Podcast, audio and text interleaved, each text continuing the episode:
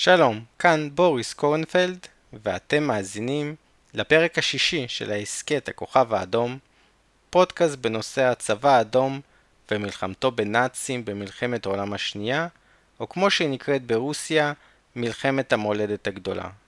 בפרק זה אנחנו ממשיכים לדבר על המהלכים הדיפלומטיים של מעצמות העולם ועל תהליך הפיכתן של הדמוקרטיות הצעירות למדינות דיקטטוריות. מומלץ להקשיב לפרק החמישי לפני שאתם מקשיבים לפרק זה. ב-27 לאוגוסט 1928 נחתם הסכם לשלום עולמי, או בשמו האחר, הסכם קלוג בריאן. החותמים על ההסכם הצהירו כי יימנעו ממלחמה תוקפנית והשתמשו בכוח הצבאי אך ורק לצורך הגנה עצמית. בין המדינות החותמות היו ארצות הברית, בריטניה, צרפת, גרמניה, איטליה, יפן, פולין ועוד. באותו החודש, ברית המועצות הודיעה על הסכמתה להסכם, ובספטמבר 1928 ברית המועצות הייתה למדינה הראשונה שאשררה את ההסכם לשלום עולמי. מדינות רבות נוספות הצטרפו ליוזמה והציעו על קבלת ההסכם. ההסכם לשלום עולמי נכנס לתוקף ביולי 1929. התקוות לשלום עולמי בעקבות ההסכם התבדו מהר מאוד. בעקבות ההסכם, המדינות התוקפניות שחתמו על הסכם קלוג בריאן נמנעו מלהכריז באופן רשמי על פתיחת המלחמה. כך קרה למשל בפלישה היפנית למנצ'וריה. בתוך שטח מנצ'וריה עברה מסילת רכבת שחיברה את הערים הרוסיות צ'יטה וולדיווסטוק. מסילת הברזל, שנבנתה על ידי האימפריה הרוסית והייתה בבעלותה, עברה לבעלותה של ברית המועצות לאחר הקמתה. ב-1928 בסין התחוללה מלחמת אזרחים ואזורים שונים נשלטו על ידי אלי מלחמה שונים. אייל המלחמה של מנצ'וריה, זנג סואליאנג, הצטרף לממשלה הסינית של צ'ייקנשק ונשאר לשלוט בצפון סין. זנג סואליאנג, בדודו של צ'ייקנשק, החליט להשתלט על מסילת הברזל הסובייטית. באביב 1929, הסינים עצרו כאלפיים אזרחי ברית המועצות, עובדי מסילת הרכבת ועובדי הקונסוליה הרוסית בחרבין שבמנצ'וריה. הסינים כרתו ראשים למעל לעשרה אזרחים רוסיים. כל המנהלים הרוסיים ברכבת פוטרו והוחלפו על ידי סינים או רוסים שקיבלו אזרחות סינית. ברית המועצות דרשה מיד את שחרור כל העצורים הסובייטיים. הסינים דרשו בתמורה את שחרורם של כל המהגרים והסוחרים הסינים הכלואים בברית המועצות. היחסים הדיפלומטיים בין סין לברית המועצות הידרדרו והופסקו כליל ביולי 1929. בגבול רוסיה-סין התרחשו מספר תקריות אלימות והצבא האדום החל להתכונן למערכה. בראש הצבא האדום במזרח הרחוק עמד הגנרל וסילי בלוכר, עליו דיברתי בפרק הראשון על הקרב ליד האגם חסן ב-1938. לעומת הפיקוד הכושל של בלוכר בקרב ליד האגם חסן, המערכה מול הצבא הסיני הייתה מוצלחת. הצבא האדום החל במהלך של הטיה. יחידות של המחוז עבר הבייקל, מערבית למנצ'וריה, החלו להיקרא בשמות חדשים על מנת ליצור רושם של עיבוי כוחות בגזרה. לפני תחילת המתקפה הסובייטית, שודרה הפקודה להתכונן לתנועה לכיוון העיר חיילר שבמערב מנצ'וריה. הסינים הזיזו דיוויזיה מערבה לכיוון חיילר, כאשר המתקפה הסובייטית הגיעה דווקא מהמזרח. ב-12 באוקטובר 1929, במקום שבו נהר הסונגרי נשפך לנהר האמור, הצי הסובייטי פתח בהפגזה ארטילרית על סוללות החוף הסיניות, וחיל האוויר של הצבא האדום הפציץ את הצי הסיני באזור. מעניין לציין ששנה וחצי לפני תחילת המתקפה, ב-28 במרץ 1928, הוחלט להקים באזור הזה את המחוז האוטונומי היהודי. אחת הסיבות להקמת המחוז היהודי באזור זה הייתה יריבות עם סין באזור שהיה מיושב בדלילות רבה. לאחר המתקפה הסובייטית, הסינים ספגו אבדות והחלו לסגת. הצי הסובייטי נכנס לנהר הסונגרי והוריד את הנחתים שהשתלטו על המחסנים הצבאיים בעיר הסינית לאסוסו. חיילי הצבא האדום פתחו את מחסני המזון וחילקו מזון לתושבי העיר על מנת לזכות באהדתם. ברית המועצות הכריזה כי אין לה כל דרישה טריטוריאלית מסין וכל מטרת הפלישה היא שחרור העצורים. מלחמה, כאמור, בשלב זה כבר הייתה אסורה לפי ההסכם קלוג בריאן עליו ברית המועצות הייתה חתומה. כעבור כשלוש שבועות, ב-30 באוקטובר, אוניות הצי הסובייטי שוב נכנסו לנהר הסונגרי והשמידו את הספינות הסיניות ששרדו את המתקפה שבועיים קודם לכן. הספינות הנחיתו שתי חטיבות חי"ר שכבשו את העיר הסינית פוג'ין.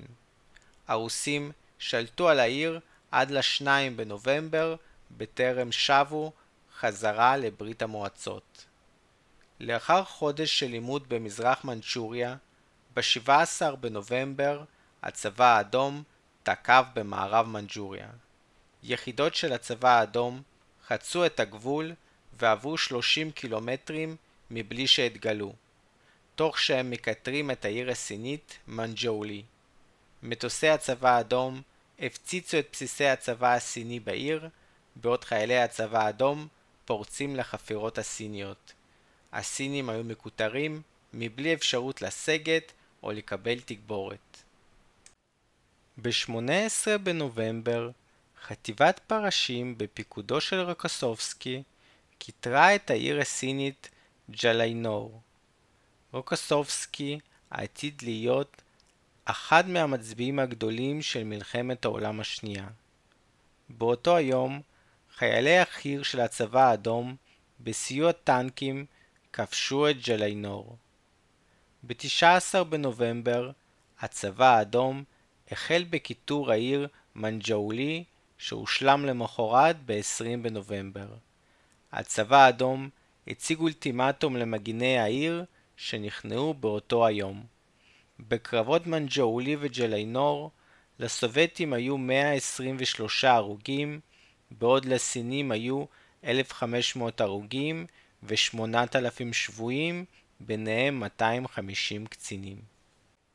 הסינים ביקשו מיד לשבת לשולחן המשא ומתן. ב-22 בדצמבר נחתם הסכם חברובסק ששם קץ לעימות הצבאי. הסינים שחררו את כל אזרחי ברית המועצות העצורים והחזירו את עובדי הרכבת לעבודתם.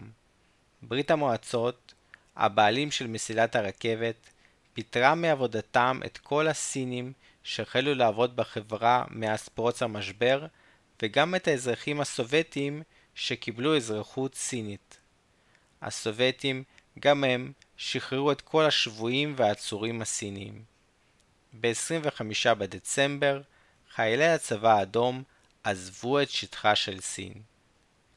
המלחמה הזו בין סין לרוסיה יצרה ואקום שלטוני בתוך מנצ'וריה. היפנים ראו איך הרוסים הביסו את הסינים בקלות, ורצונם לכיבוש מנצ'וריה התעצם. גם ליפנים הייתה מסילת רכבת בתוך מנצ'וריה. הבעיה שלהם הייתה שהסינים לא רצו להשתלט עליה. ב-18 בספטמבר 1931 היפנים שתלו דינמיט בסמוך למסילת רכבת בבעלות יפנית ליד העיר המנצ'ורית מוקדן. אף על פי שהפיצוץ לא גרם כל נזק למסילת הרכבת, היפנים ניצלו את הפיצוץ על מנת לפלוש למנצ'וריה. יש הרואים בפלישת צבא הקוואטונג היפני למנצ'וריה את תחילתה של מלחמת העולם השנייה, שתימשך עד 1945, כאשר הצבא האדום וצבא מונגוליה יביסו את אותו צבא הקוואטונג היפני וישחררו את מנצ'וריה. מבחינת היפנים והסינים, מדובר באותה מלחמת 15 השנים שהתחוללה עם הפוגות בין 1931 לבין 1945. במרץ 1932, חצי שנה לאחר הפלישה למנצ'וריה, היפנים הקימו במנצ'וריה מדינת חסות בשם מנצ'וקוו. על גבולה המזרחי של ברית המועצות התייצב צבא הקוואטונג היפני. מה באשר למסילת הרכבת הסובייטית במנצ'וריה? לאחר ההשתלטות היפנית על מנצ'וריה, היפנים החלו להפעיל לחץ על ברית המועצות בדומה לזה שהפעילו הסינים. עשרות אזרחי ברית המועצות נרצחו ומאות נעצרו. הפעם, ברית המועצות לא העזה לעשות ליפן את מה שהיא עשתה לסין. כבר ב-1933, ברית המועצות הודיעה על רצונה למכור את מסילת הרכבת למנצ'וריה ויפן. לאחר משא ומתן ארוך, ברית המועצות מכרה את זכויותיה במסילת הרכבת לממשלת הבובות של מנצ'וקוו. ברית המועצות חששה מתוקפנותה של יפן, ובצדק. בפרק הראשון והשני הזכרנו קרבות שברית המועצות ניהלה נגד היפנים ב-1938 וב-1939. ב-1932, כאשר יפן השתלטה על מנצ'וריה, היא הייתה כוח צבאי שיכול היה לאיים על ברית המועצות. ברוסיה עדיין זכרו את התבוסה שהנחילה יפן לרוסיה הצארית ב-1904. ב-1918 הצבא היפני פלש לסיביר כחלק מכוח ההתערבות של בעלות הברית במלחמת האזרחים של רוסיה. 70 אלף חיילים יפנים שלטו על מזרח סיביר מוולדיווסטוק שעל חוף ים יפן ועד לאגם בייקל. הכיבוש היפני במזרח סיביר נמשך עד 1922 ובצפון האי סחלין עד 1925. כלומר ב-1932 עברו רק שבע שנים מאז שהיפנים הפסיקו את הכיבוש במזרח רוסיה, כיבוש שנמשך שבע שנים בצפון האי סחלין. ברית המועצות לא הייתה יכולה להרשות לעצמה להילחם בשתי חזיתות בו זמנית. לכן היא החלה לחתום על הסכמים לאי התקפה הדדית עם שכנותיה. באותו הזמן, בראש משרד החוץ הסובייטי עמד היהודי מקסים מקסימוביץ' ליטבינוב, או בשמו המקורי מאיר חנוך מויסייביץ' ולח. ליטבינוב היה מהפכן ותיק. ב-1918 ליטבינוב שימש כנציג ברית המועצות בבריטניה עד אשר הוא נעצר והוחלף תמורת דיפלומט בריטי. ב-1920 ליטבינוב היה שגריר רוסי באסטוניה וב-1921 הוא מונה להיות סגן שר החוץ. בשנת 1930 ליטבינוב מונה לשר החוץ של ברית המועצות. ביוני 1931, עוד לפני הפלישה היפנית למנצ'וריה, ברית המועצות חתמה על הסכם לאי התקפה הדדי עם אפגניסטן. בינואר 1932, ברית המועצות חתמה על הסכם אי התקפה עם פינלנד. בפברואר עם לטביה. במאי עם אסטוניה. ביולי עם פולין. בדצמבר עם צרפת. באוקטובר 1929 שוק המניות האמריקאי קרס, דבר שהיווה את תחילתו של השפל הכלכלי הגדול בעולם. יציבות הממשלות באירופה התערערה, ומשטרים דיקטטוריים החלו לצוץ ברחבי היבשת. ב-30 בינואר 1933 אדולף היטלר הפך להיות לקנצלר גרמניה. תוך פרק זמן קצר מאוד, היטלר הפך את גרמניה מרפובליקה דמוקרטית לדיקטטורה, בדומה למה שכבר קרה באיטליה ובפולין. תמה תקופת רפובליקת ויימאר והחלה תקופת הרייך השלישי. פחות מחודשיים אחרי עלייתו של היטלר לשלטון, מנהיג איטליה, בניטה מוסליני, יזם את הסכם ארבע הכוחות. לפי ההסכם, ארבע המעצמות העיקריות באירופה, בריטניה, צרפת, גרמניה ואיטליה, יתאמו ביניהן את המדיניות באירופה לצורך מניעת מלחמות, תוך הקטנת כוחן של מדינות אירופה האחרות בחבר הלאומים. ב-15 ביולי 1933, ברומא, נציגי ארבע המעצמות חתמו על ההסכם. באופן לא רשמי, ארבע המעצמות רצו להגיע להסכמה על שינויי גבולותיהן של גרמניה והונגריה עם שכנותיהן. הסכם הארבעה זכה לביקורת קשה מצד בעלות בריתה של צרפת, פולין ומדינות ההסכמה הקטנה, צ'כוסלובקיה, יוגוסלביה ורומניה. בסופו של דבר, צרפת סרבה לדון בשינויי הגבולות, והפרלמנט הצרפתי לא אשרר את ההסכם.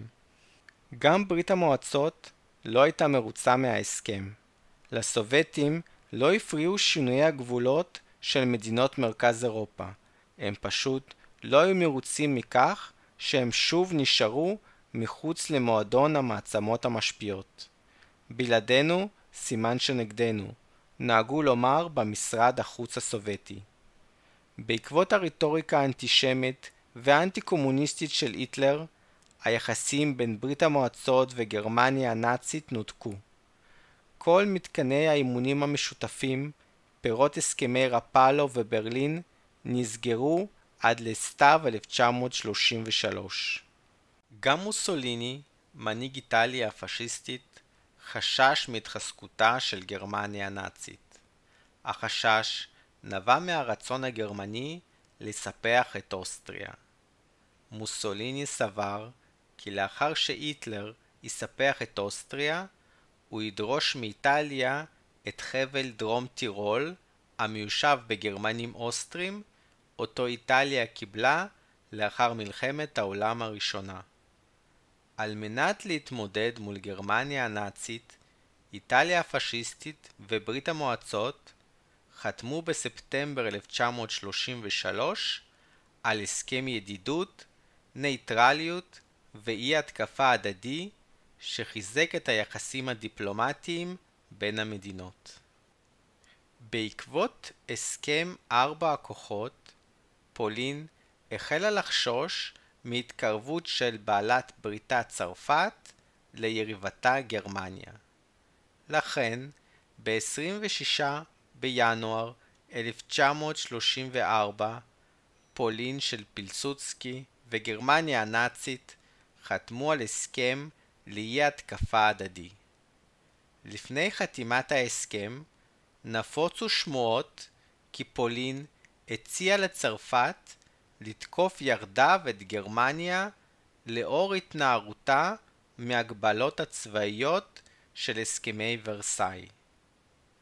הדעה הרווחת בקרב החוקרים היא כי לא באמת הייתה הצעה פולנית רשמית כזאת לממשלת צרפת, והפצת השמועות היה צעד פולני שנועד ללחוץ על הגרמנים במשא ומתן שהתנהל באותו הזמן בין המדינות. בסופו של דבר, המהלך הפולני כנראה הצליח, ובחוזה שנחתם בין המדינות הוחרג הסכם הברית הצרפתית-פולנית למורת רוחם של הגרמנים. למעשה, הסיבה העיקרית בגללה פילסוצקי החליט לחתום על הסכם לאי התקפה עם גרמניה היה חששו מקו מז'ינו הצרפתי. עד 1929 התוכנית הצרפתית כללה מתקפה מתואמת על גרמניה מכיוון צרפת, פולין וצ'כוסלובקיה. לאחר הקמת קו הביצורים הצרפתי לאורך גבולה עם גרמניה, הפולנים חששו כי הצרפתים יעדיפו להישאר מאחורי קו הביצורים ולא יתקיפו את הגרמנים, מה שיאפשר לגרמנים לתקוף ללא חשש את פולין ואת צ'כוסלובקיה. החשש של פילסוצקי באמת התממש ב-1939, כאשר הצרפתים, שהכריזו מלחמה על הגרמנים, לא ביצעו התקפות רציניות מעבר לקו מז'ינו.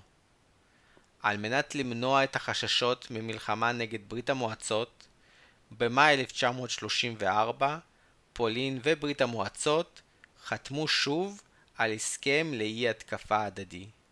הדבר נעשה למורת רוחו של היטלר, שניסה פעמים רבות לשכנע את הפולנים להצטרף אליו לברית צבאית נגד הסובייטים. בשנת 1933 גם אוסטריה הפכה מדמוקרטיה לדיקטטורה. ב-1932 אנגלברט דולפוס מהמפלגה הנוצרית סוציאלית נבחר להיות קאנצלר אוסטריה.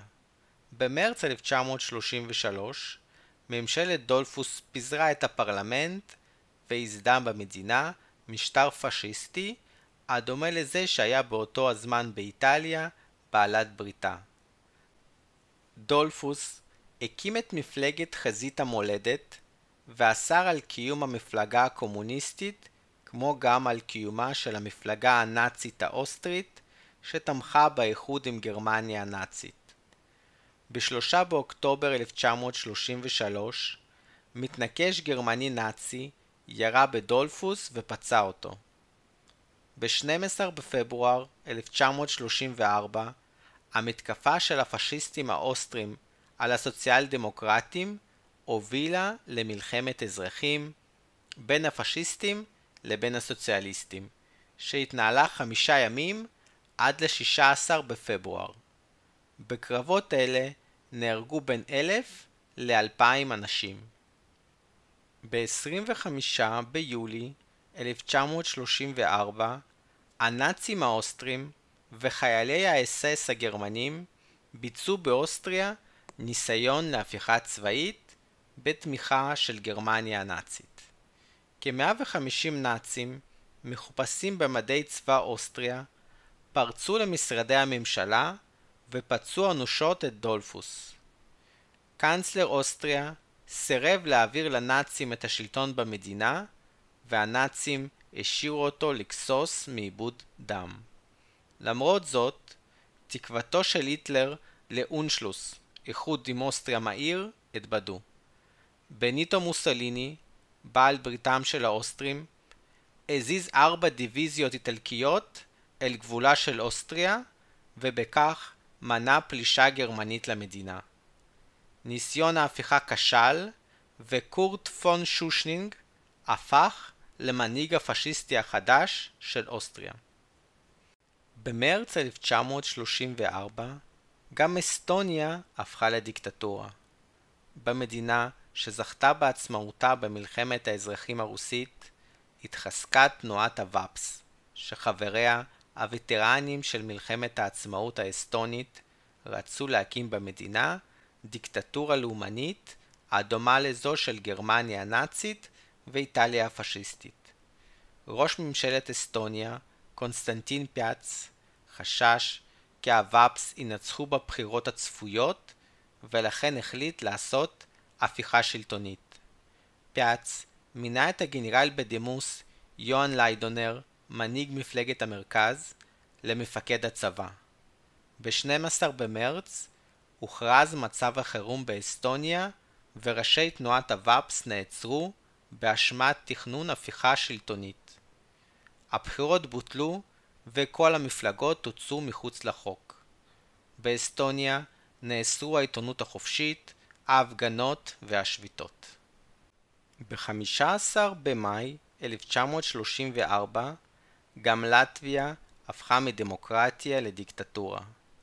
ראש ממשלת לטביה, קרליס אולמניס הורה לצבא ולמשטרה להשתלט על כל בנייני הממשל בבירת לטביה ריגה, ומצב חירום הוכרז בכל רחבי לטביה.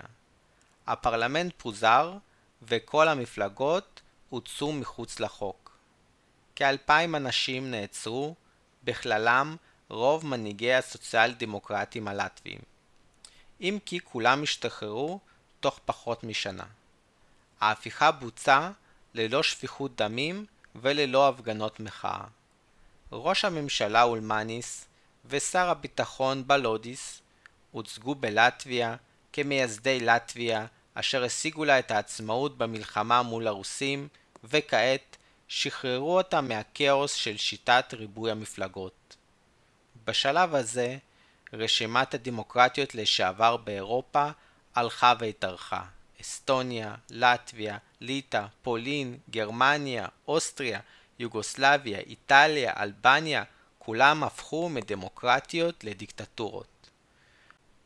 לעומת המדינות האלה, פינלנד הצליחה לשמור על הדמוקרטיה שלה.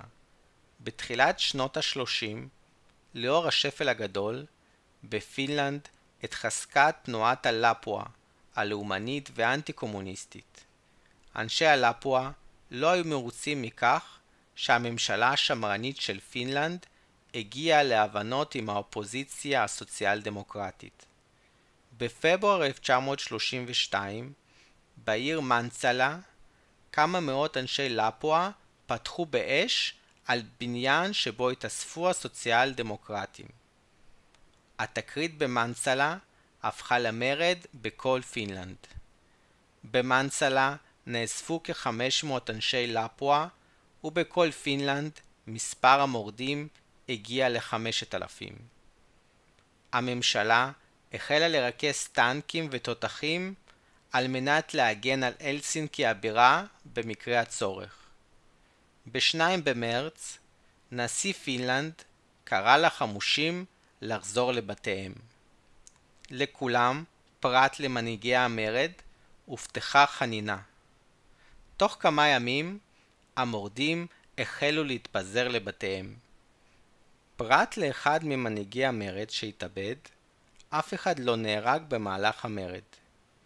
כחמישים ממנהיגי המרד נשפטו לתקופות מאסר קצרות שלא עלו על שנתיים וחצי. ב-1926 המשורר היהודי-סובייטי מיכאיר ארקדיוביץ' סבטלוב, או בשמו המקורי מוטל אהרונוביץ' שיינקמן, כתב את שירו "גרנדה שלי". זה התחיל בוויכוח עם לאופולד אברבך, מבקר ספרות יהודי סובייטי, שהיה אחד מהוגי דעות באגודת הסופרים של הפרולטריון. אברבך טען כי בשירה של הפרולטריון אין מקום לרומנטיזם זר. כדי להוכיח את אברבך על טעותו, סבטלוב כתב את השיר "גרנדה שלי". להלן התרגום שלי של השיר. רכבנו ביחד, דהרנו בקרב, ושיר התפוח ששרנו ערב.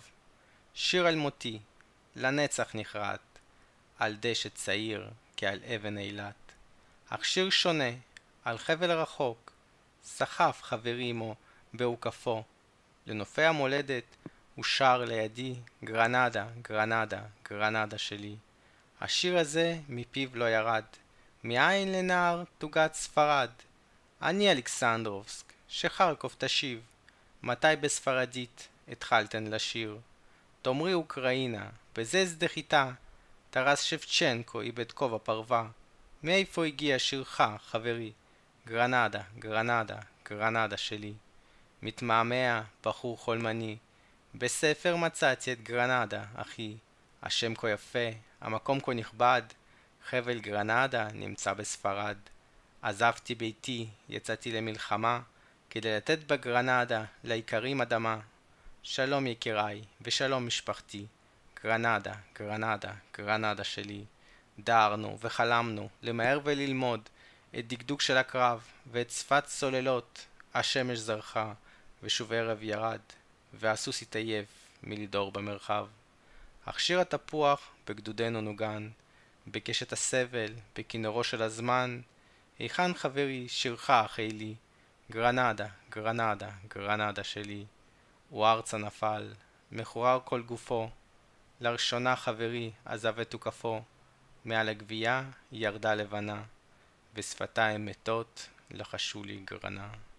אל חבל רחוק, ששמיים גובהו, עזב חברי, ולקח את שירו. מאז לא שמעו שדות מולדתי, גרנדה, גרנדה, גרנדה שלי. הגדוד לא הבחין בחלל שנותר, ואת שיר התפוח עד סופו הוא שר. רק מהשמיים ירדה בלי חופזה דמעה של הגשם על כתיפת השקיעה. שירים חדשים חיינו כותבים, לא צריך בגלל שיר להיות עצובים. לא צריך, לא צריך, לא צריך חברי, גרנדה, גרנדה, גרנדה שלי. כמה הערות על השיר שיר התפוח שהוזכר כאן זו וריאציה לשיר העממי-רוסי התפוח ששרו בתקופת מלחמת האזרחים ברוסיה. השיר כולל כמה מילים באוקראינית חלופץ לבחור, חוחול, כינוי לאוקראיני, וחטה לבית. טרס שבצ'נקו הוא המשורר האוקראיני הלאומי, מייסד הספרות האוקראינית ואפילו מייסד השפה האוקראינית המודרנית. אלכסנדרובסק, שהוזכרה בשיר יחד עם חרקוב, זהו שמה הקודם של העיר האוקראינית זפורוז'יה. אינני יודע מאין לנער אוקראיני תוגת ספרד, אבל ייתכן ולסבטלוב היהודי הייתה תוגת ספרד. ליהודים כידוע יש היסטוריה ארוכה עם ספרד, וגם אני בעצמי התחברתי לריקודי הסלסה ולשפה הספרדית, והרגשתי קצת בבית בספרד ובדרום אמריקה המלאה בישראלים. השיר הפך לשיר נבואי, כאשר כעבור עשר שנים, עם פרוץ מלחמת האזרחים בספרד, אלפים ייסעו לספרד להילחם כנגד הלאומנים בראשותו של פרנקו, שנתמכו על ידי גרמניה הנאצית ואיטליה הפשיסטית.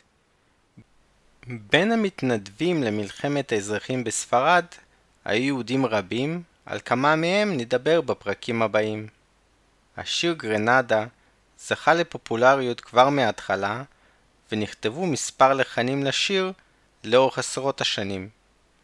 המנגינה המועדפת עליי היא של ויקטור ברקובסקי. ויקטור נולד ב-1932, כלומר שש שנים אחרי כתיבת השיר, במשפחה יהודית בעיר זפורוז'יה, היא אלכסנדרובסק מהשיר. אביו סמואל, שמואל, נפצע קשה במלחמת העולם השנייה. ויקטור למד באוניברסיטה את תחום המטאלורגיה, עבד במפעל פלדה והגיע בו לתפקיד ניהולי בכיר. הוא חזר לאקדמיה והפך לפרופסור בכיר בתחום. תוך כדי עבודת המחקר וההוראה, ברקובסקי הלחין וביצע מאות שירים ומחזות זמר. בין יצירותיו הבולטות, הלחן לשיר גרנדה. אנחנו נפרדים כאן עד לפרק הבא, ואתם מוזמנים לשמוע את השיר גרנדה ברוסית בביצוע ויקטור ברקובסקי ודימיטרי בגדנוב. להתראות. Мы ехали шагом, мы мчались в боях, И яблочко песню держали в зубах, А песенку эту поныне хранит Трава молодая степной малахит. Но песню иную о дальней земле Возил мой приятель с собою в седле. Он пел, озирая родные края, Гренада, Гренада, Гренада моя.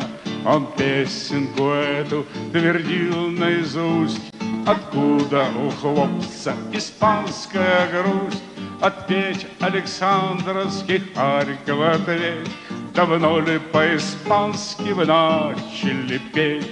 Я хату покинул, пошел воевать, Чтоб землю в Гренаде христианам отдать. Прощайте, родные, прощайте, семья, Гренада, Гренада, Гренада моя. Мы мчались, мечтая постичь поскорей Грамматику боя, язык батарей, Восход подымался и падал опять, И лошадь устала степями скакать. На яблочко песню играл эскадрон Смычками страданий на скрипках времен. Где же, приятель, песня твоя? Гренада, Гренада, Гренада моя. Пробитое тело на землю сползло, Товарищ впервые оставил седло. Я видел над трупом склонилась луна, И мертвые губы шепнули грена. Да в дальнюю область, за облачный плес Ушел мой приятель и песню унес. С тех пор не слыхали родные края Гренада, Гренада, Гренада моя Отряд не заметил потери бойца. И яблочко песню допел до конца. Лишь по небу тихо сползла, погодя. На бархат заката слезинка дождя. Новые песни придумала жизнь. Не надо, ребята, от песни тужить. Не надо, не надо, не надо, друзья Гренада, Гренада, Гренада моя